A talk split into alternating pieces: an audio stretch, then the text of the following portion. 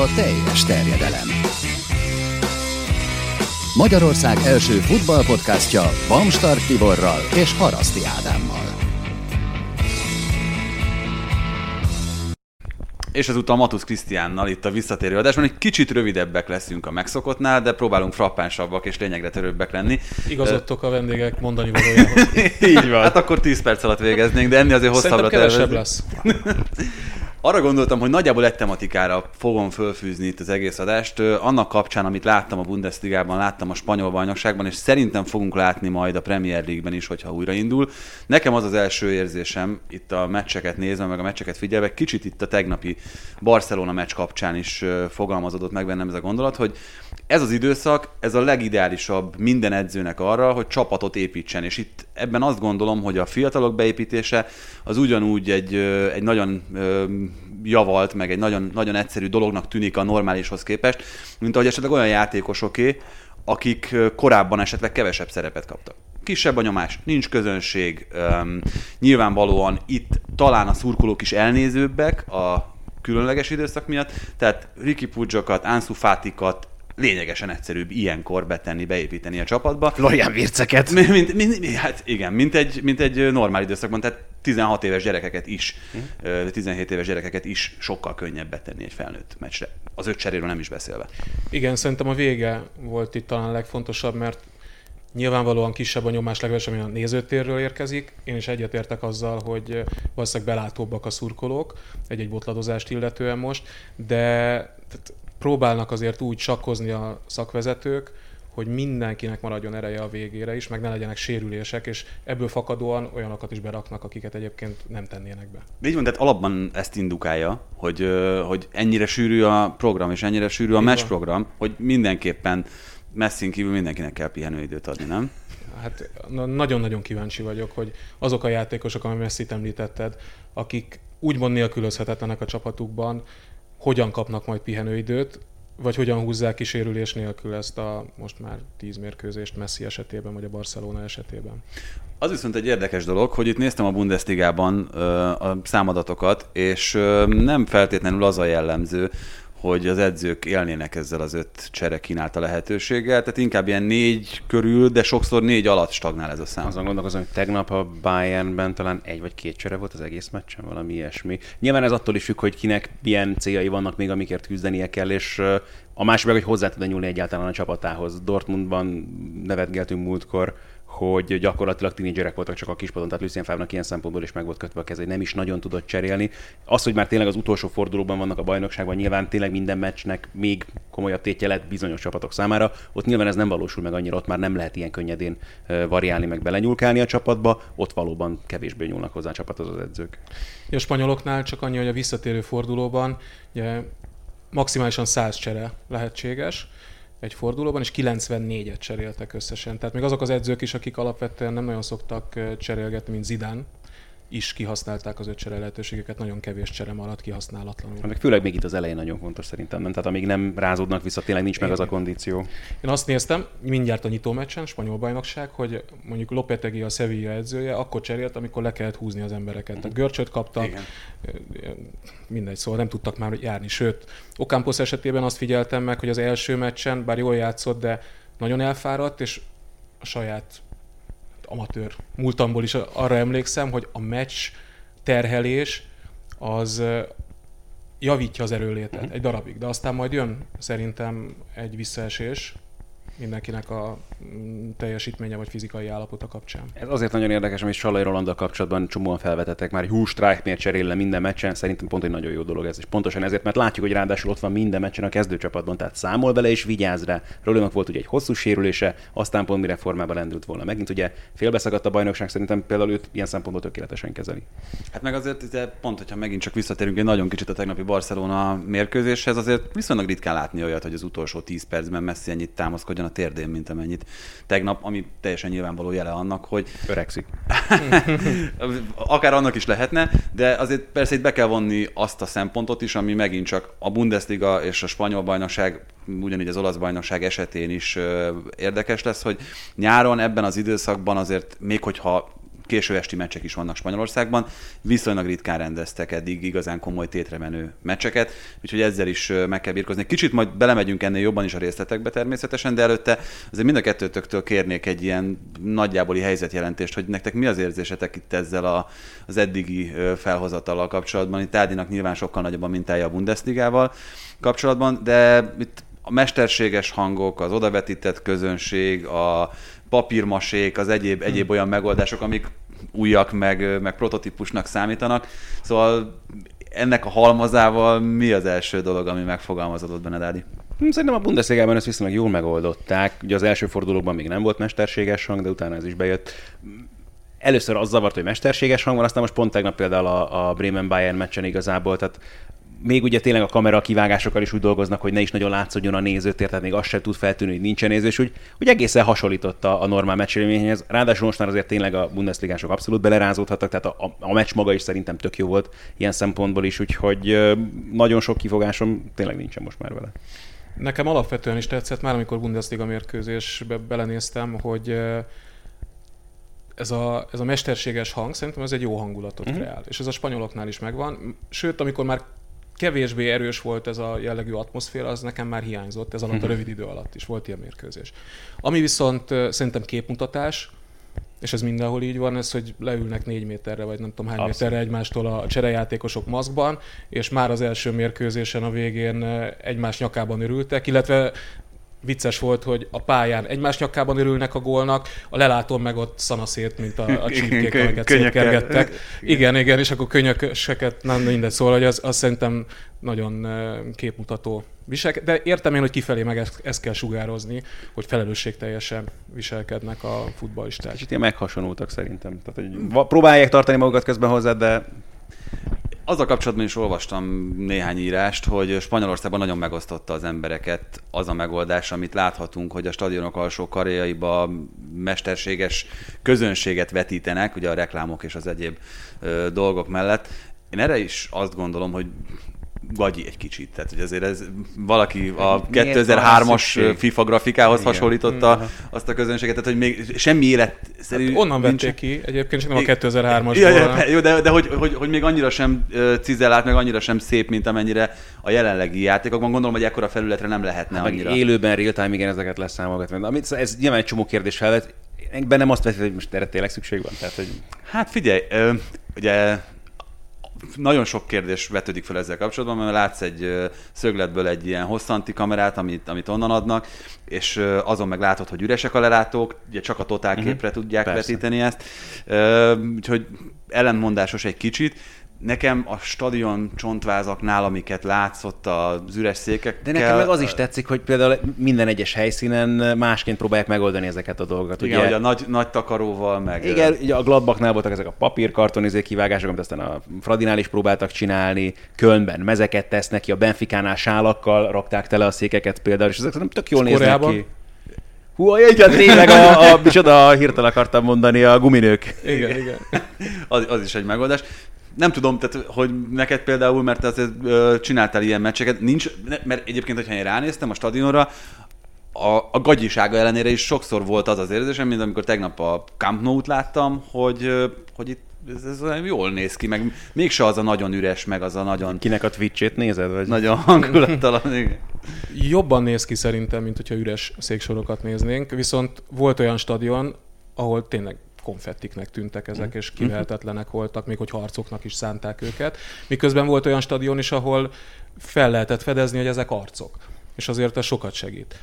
Ez az egyik, viszont ami negatívum, hogy tévés szaknyelven szólva lyukad a kép. Tehát, hogy ezt, ezt ugye oda vetítik, és amikor abba a sávba kerül a labda, akkor a labdát nem látod és az azért elég komoly probléma. Hát Igaz, hogy a... csak töredék másodpercekig tart. Ez abban az esetben jutott, hogyha ott az ottani székekkel azonos színű a labda, vagy van benne valami azonos színű. Hát meg ez lehet, hogy kimaszkolni is bizonyos részét. Az, tehát ezért bonyolult ez az egész történet. Ugye ez az egész ezekből a virtuális reklámokból jött, amit például ugye, azt tudom, hogy a Dortmundnak a stadionjában például már használtak egy ide, és ott, ott főleg élőben nagyon vicces, amikor de hát egyébként is látszik, hogy ott is, hogyha más kamerát vágnak ki, hogy esetleg bizonyos reklámtáblákon nem az van a valóságban, mint ami a tévében kikerül, de élőben tök furcsa, hogy nézed, hogy itt van valami a képen, ott élőben meg egészen más. Hm. Most innen jutott eszembe, hogy ugye csináltuk ezeket az otthoni műsorokat itt az elmúlt hetekben, és volt egy olyan ötlet, hogy akkor nálunk is legyen virtuális háttér az itteni stúdiónak a képe, és volt is róla tök jó fotó, minden, csak nekem otthon fehér falam van, és ugye a fogamon, hogy, hogy, hogy azonnal megjelentek azok a rácsok, amik ott vannak mögötte, úgyhogy ez, ezt elvetettük viszonylag hamar ezt a, ezt a lehetőséget, meg ezt az ötletet. Na nézzük akkor csak így nagyjából tényleg részleteiben azokat, amik eddig történtek, akár itt a Bundesligában. Azt azért nyugodtan elmondhatjuk, hogy itt a bajnoki címért folytatott versenyfutás az most már végképp eldőlt. Mi az, ami szerinted most jelen pillanatban a legfőbb kérdés, ami eldöntésre vár még? Ami nem, nem is feltétlenül itt helyezéseket illet, hanem, hanem akár itt a csapatoknak a, közép és hosszú távú jövőjét illeti. A harmadik hely érdekes, még ugye a Lipcse még egyáltalán nincsen ilyen szempontból biztonságban, bár mondjuk azért, amit a Leverkusen meg a Gladbach mostanában művelt, az vetett fel kérdéseket szintén azzal kapcsolatban, hogy mik a motivációk, vagy mennyire állnak készen ahhoz, hogy, vagy arra, hogy őket valóban komoly kihívás elé állítsák. A kiesés nagyon érdekes. Tehát az, hogy a Werder Bremen még mindig automatikusan kiesést érő pozícióban van, és van hátra ugye két mérkőzésük a bajnokságból, azért az több mint érdekes, de az, az sem dölt el még egyáltalán, ráadásul most pont még a Mainz Köln ezek a meccsek jönnek majd nekik. Az nagyon érdekes lesz szerintem, pontosan azért is, hogy például hogy Ádámékkal, Szalai Ádámékkal mi lesz majd Európa Liga, már hát egyáltalán, hogy a BL indulás ugye az sincsen még eldöntve Leverkusen Gladbach Lipcse csak ott marad most már, most nem tudom hirtelenjében, de azt hiszem, hogy nem még őket is utol tudják érni. Szóval még ezek, ezek még az igazán érdekes kérdések. Meg hogy a Schalke nyere meccset. Hát, a Schalke átmentette a leállás előtti formáját, sőt. Borzalmas. Hát ott, oda most már tényleg, tehát lassan nincsen felnőtt játékosok kis túlzással a kezdőcsapatban. Tehát...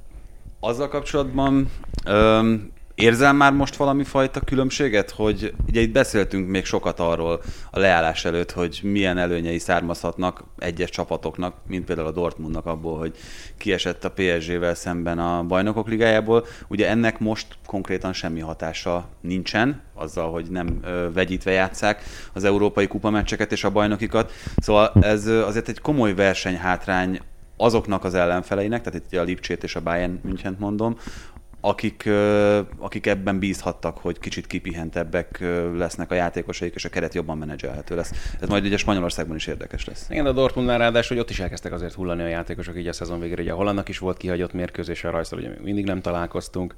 Száncsónak is voltak ugye sérülései. Tehát, hogy igazából akár ott lettek volna, akár nem hasonlóan élték meg igazából ezt az időszakot is, tehát tényleg náluk is az volt, hogy tizen pár felnőtt játékosuk volt, akik bevethetőek voltak, és aztán egy csomó meccsen már csak tinédzserek rajtuk kívül a kispadon.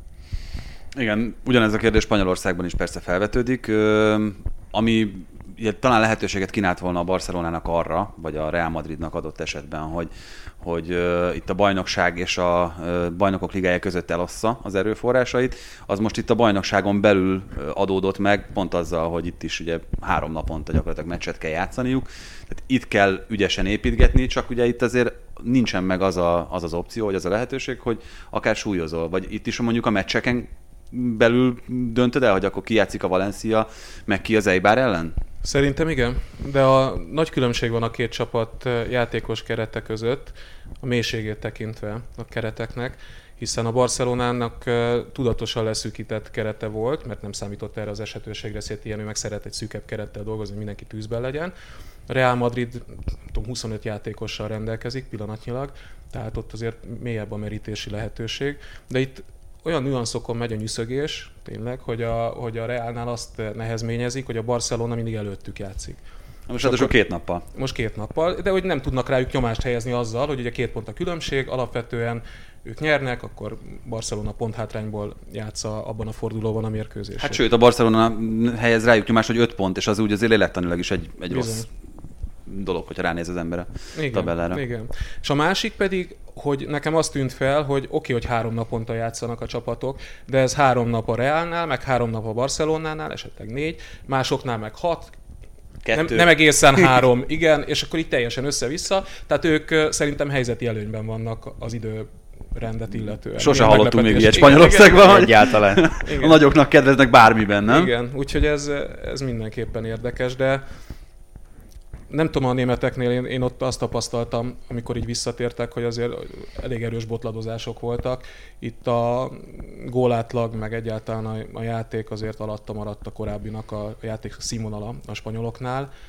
A németeknél meg azt is kigyűjtötte Bencsik Robi szerkesztő kollégánk, hogy, hogy elég furcsán alakultak a, hazai csapatok Abszolút, abszolút, mérkőzései, tehát hogy nem nyernek annyit a hazai Tegnap, csapatok. tegnapig, a tegnapi négyig nélkül. 55-ből 11-et nyertek a hazai csapatok, ez hogy alakult tegnap? Most így csak így Ah, gyorsan. Ah, volt hát egy... a Bayern ugye idegenben nyert. Uh, na, Na mindegy, de hogy, hogy nagyon-nagyon alatta van, ugye pont ezt néztük mi is, hogy 44,8% volt azt hiszem a hazai csapatoknak a, a győzelmi százalék mutatója a lezárás előtt, vagy hát a, a tele lelátók előtt, és hát ez esett vissza valami elképesztő módon, szinte megfordult a trend, tehát hogy a vendégcsapatok nyertek annyit az ellenfél otthonában, mint amennyit korábban a hazai csapatok. Egyébként Ö, ezzel kapcsolatban milyen megérzéseitek vannak? Mert én azt gondolnám, külső laikus szemlélőként, hogy azért annak csak van jelentőség, hogy nem kell utazni, saját öltöződben öltözöl, az ismert körülmények között, tehát ugye mit sokszor mondtunk, hogy nyilván egy játékos nagyon sok mindenhez igazít, amikor szabadrugást rúg, amikor kirúgást végezel, hogy, hogy bemér bizonyos pontokat. Ez mégsem látszik, ez a fajta a for. szurkolók hiányoznak nyilvánvalóan. Szerintem ez, ez, a, ez a legegyértelműbb különbség sok szempontból. Jó, de, de tehát, a- ettől még nem fordulhatna meg a trend. Ugye szokták mondani, hogy ha konjunktúra van, hogy akkor a gazdagok még gazdagabbak, a szegények még szegényebbek lesznek, egy kicsit itt is úgy tűnik, mintha ebben a helyzetben az erősebbek még erősebbnek tűnnek, a gyengébbek meg még gyengébbnek.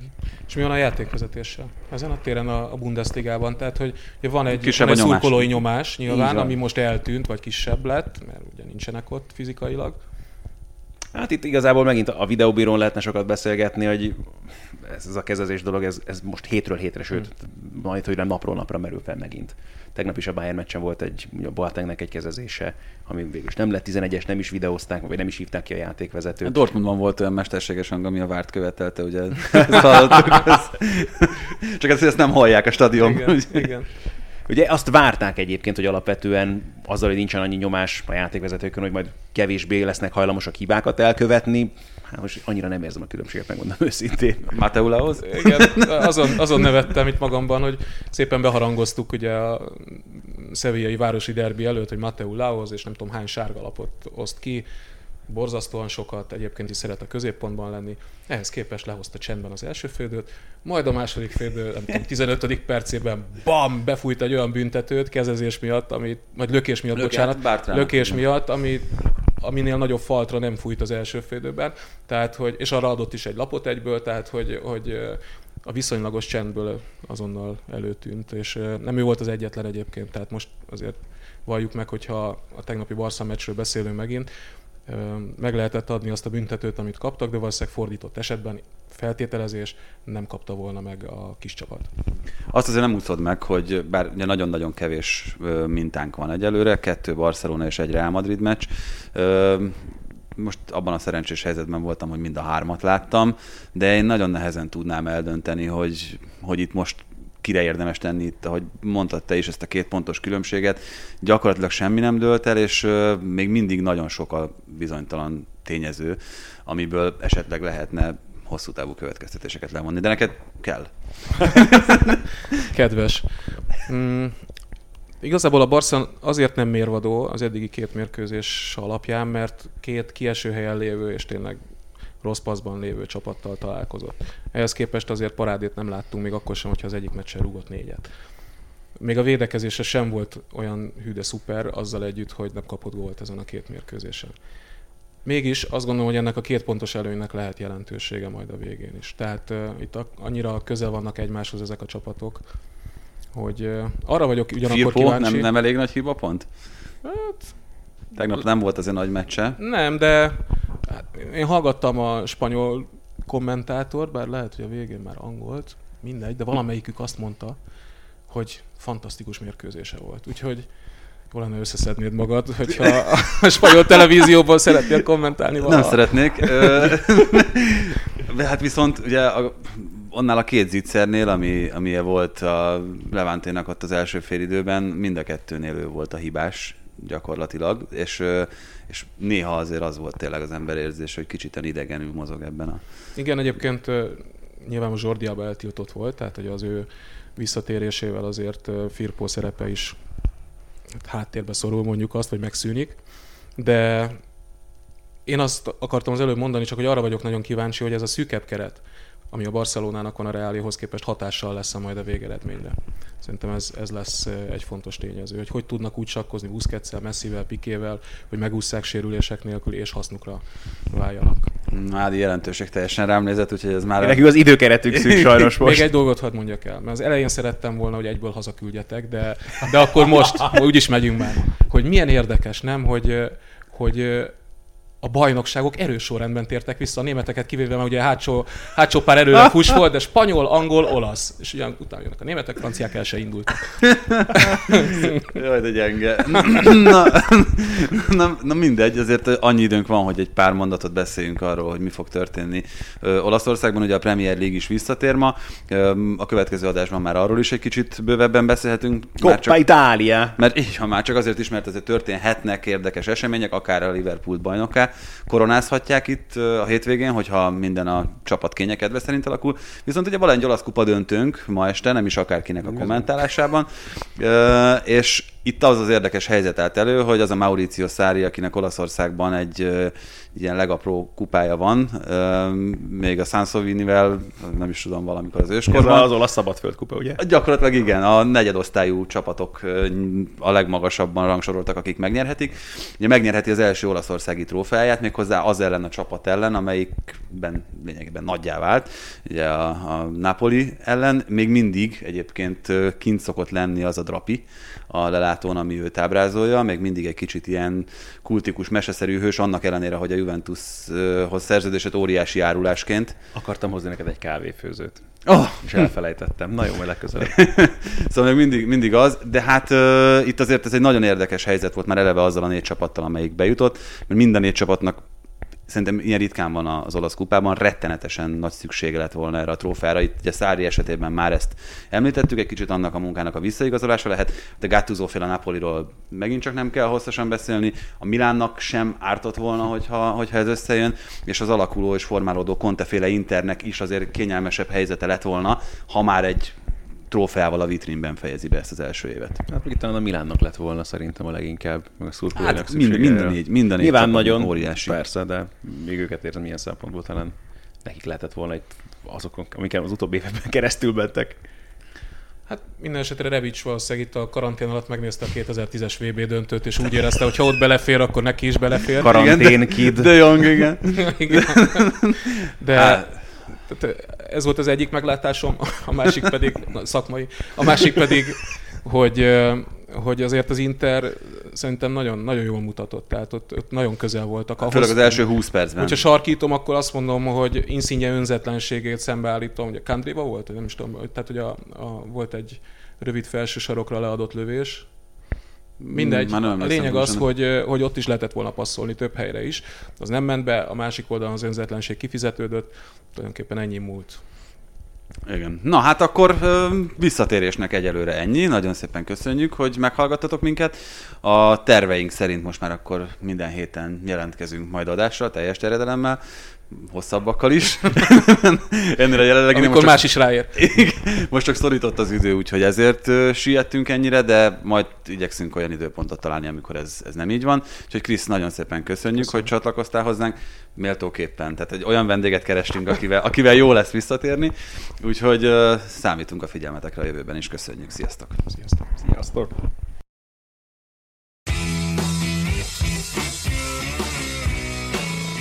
Ez volt a teljes terjedelem. Magyarország első futballpodcastja Bamstark Tiborral és Haraszti Ádámmal.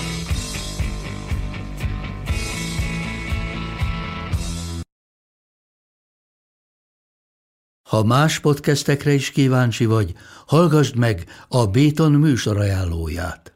El tudod képzelni, hogy a podcastet, amit éppen most hallgattál, fél év múlva már a mesterséges intelligencia generálja? Mi sem. De ha érdekel, eljötte már a gépek lázadása. Hallgass bele az Embertelen podcastbe. Orsós Lajos vagyok, a műsor házigazdája. Egyelőre még élőben. Egyelőre. Fedezzük fel együtt, hogyan ismerkedik, randizik, mesél és vitatkozik Betty és Péter, két teljesen mesterséges intelligencia. Lajos, a podcast címét mond még egyszer, Léci. Oké. Okay. Embertelen podcast.